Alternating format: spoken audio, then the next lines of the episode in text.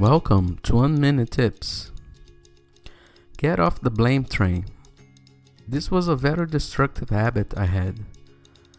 I would blame everyone and everything for all my problems.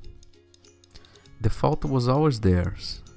I did nothing to deserve this or that outcome. If you can see yourself in my shoes, please start paying attention.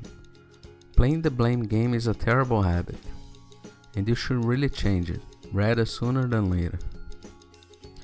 Start accepting what is. If you find yourself on a bad spot in life right now, it's only by accepting that this is where you are that you'll be able to start changing your reality.